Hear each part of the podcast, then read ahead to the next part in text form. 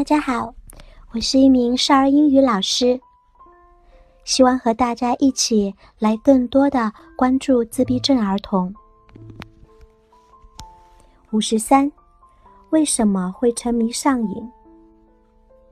我们并非是因为喜欢才那么做，而是不做的话，就感觉会站也不是，坐也不是。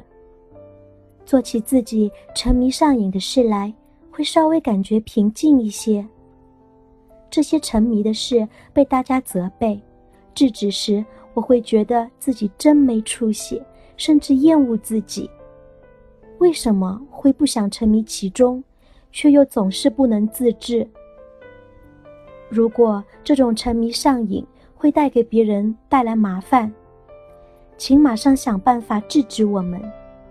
因为带给别人麻烦时，其实最烦恼的是自闭症的人本人。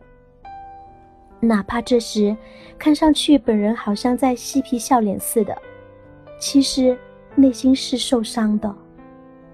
明明是自己的身体，可是却无法停止沉迷上瘾。我们是多么的无奈呀！反过来，如果沉迷上瘾并不会带给别人麻烦的话，请静静的看护我们。这些沉迷上瘾并不会永远持续下去的。一直认为肯定没法戒掉的事，说不定突然有一天就不再做了。我想，这可能是因为脑发出了可以终止的信号吧。终止的信号就像吃完一袋点心一样简单，再没有任何拘泥其中的必要了。